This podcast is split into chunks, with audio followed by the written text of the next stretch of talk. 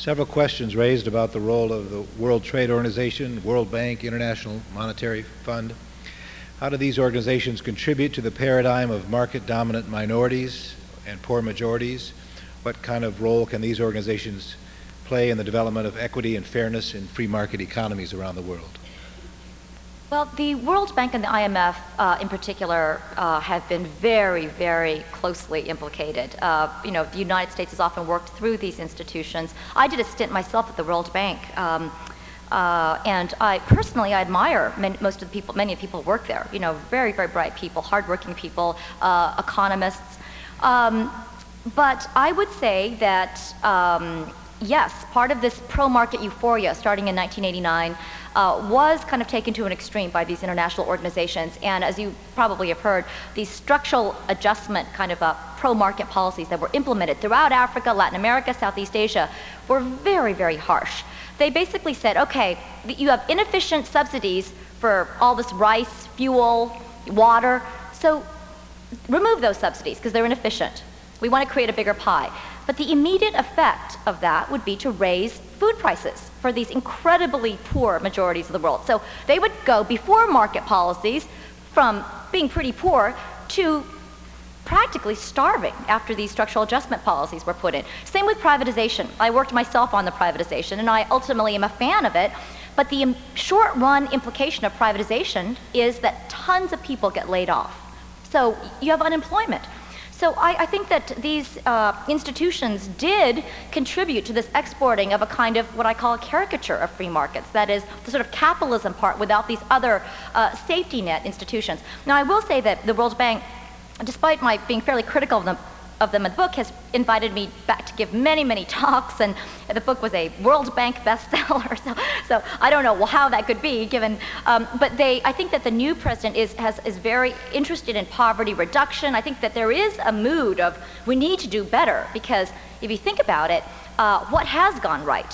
Uh, Latin America is suffering tremendous economic problems. There was the East Asian financial crisis, Russia was a disaster, Africa's in trouble, and the Middle East is not doing so well. So I think people are actually in a mode, I think Americans are more thoughtful uh, now, certainly than they were twenty years ago. You know, not necessarily being against what they did, but maybe we can do, surely we can do better, and that's kind of uh, where I am too. Several questions about the development of the infrastructure of democracy. Developing the infrastructure of democracy, such as educational institutions, civic institutions, and markets, that's occurred over several hundred years in the U S and in the West. How can the West export this aspect of democracy and markets without encroaching on the sovereignty of developing nations? Is the Chinese model of markets before democracy the best solution? I, th- I think to me this is the um, another one of the harder questions. When I said I was optimistic, I, I'm, I'm much more optimistic on the market side, how we can Uh, do better promoting markets. I've talked to so many business groups, multinational groups, a sense of, you know, it's in our own self-interest to be more responsible, to sort of build hospitals and churches and schools, if only for our own, you know, P R. On the democracy side, I think it's much, much more difficult. Um, and uh, frankly, my own relatives and most of the people, the Chinese I know in Southeast Asia, are against democracy, very much in favor of Singapore's model uh, and China's model, which both of which brought enormous economic growth without democracy. Um, now, the reason that I'm not in that uh, camp, that is the, let's hold off on democracy camp, although it's a, it, I take it very seriously, and I believe that it could be best for certain individual countries. Um, you could get lucky. But the reason I'm not in that camp as a general matter is for this simple reason, and that's because after all this thinking, I cannot figure out how you could ensure that you get a beneficent dictator. I mean, so you ask for, you know, Lee Kuan Yew, Singapore's leaders, or even Pinochet. Some people say Pinochet did great things for Chile. Uh, but you might end up with an Idi Amin, or a Papa Doc Duvalier, or a Saddam Hussein. So it's for that reason that I'm ultimately in favor of trying to promote democracy, at least for the long term. So going to the back to the question, Um, I, I think it's, I mean, as to how, I, I don't have a simple answer. I think that one of the problems is that democracy uh, in many countries today, particularly in the Middle East, could very well bring to power regimes that are not what we in the United States would think ideal. Anti-women's rights, you know, Islamicist regimes, maybe anti-market regimes. Hugo Chavez, again, was uh, was elected, you know, fairly in, in Venezuela.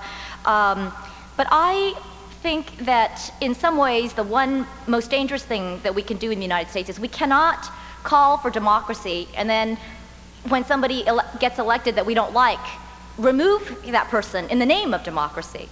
I think that is the kind of thing that just really hurts our credibility. So uh, in, a, in an op-ed piece I read from the Washington Post with respect to Iraq, I, without coming up with a big answer, I talked about maybe the best way to do it is to start democracy at the local level, not democracy top-down at the national level. I mean, in Iraq right now, you've got this hugely ethnically divided country, all fighting for this huge cache of oil. Um, but if you think about the history of the United States, the history of Great Britain, our democracy started locally, in towns, and grew outwards. So I've talked about experimental democracy. This is what China's doing, in villages. You know, um, learn, you know, people have to learn how democracies work. Uh, so that's that's the kind of thing that I'm I'm toying with. And again, I think that democracy can't just be unrestrained majority rule. Just a couple of seconds to respond to this final question from another one of our high school students. Do you think that even if we discern a solution, we will be able to fix things before everything falls apart? Ten seconds. Uh, well, this is such an inspiring forum. Yes.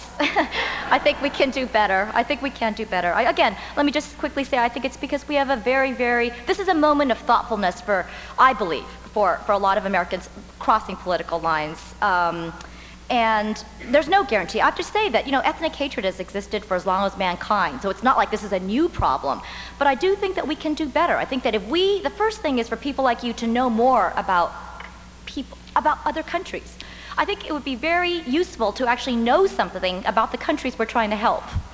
Uh, and that would be uh, that would be a good place to start. And for that reason, I think you know we could do better. It's true. A lot of Americans don't know where any of these countries are, what the ethnic or religious structures are, and you just kind of airlift in a stock exchange and send over some ballot boxes. I believe that we can definitely do better. Thank you, Amy Chua.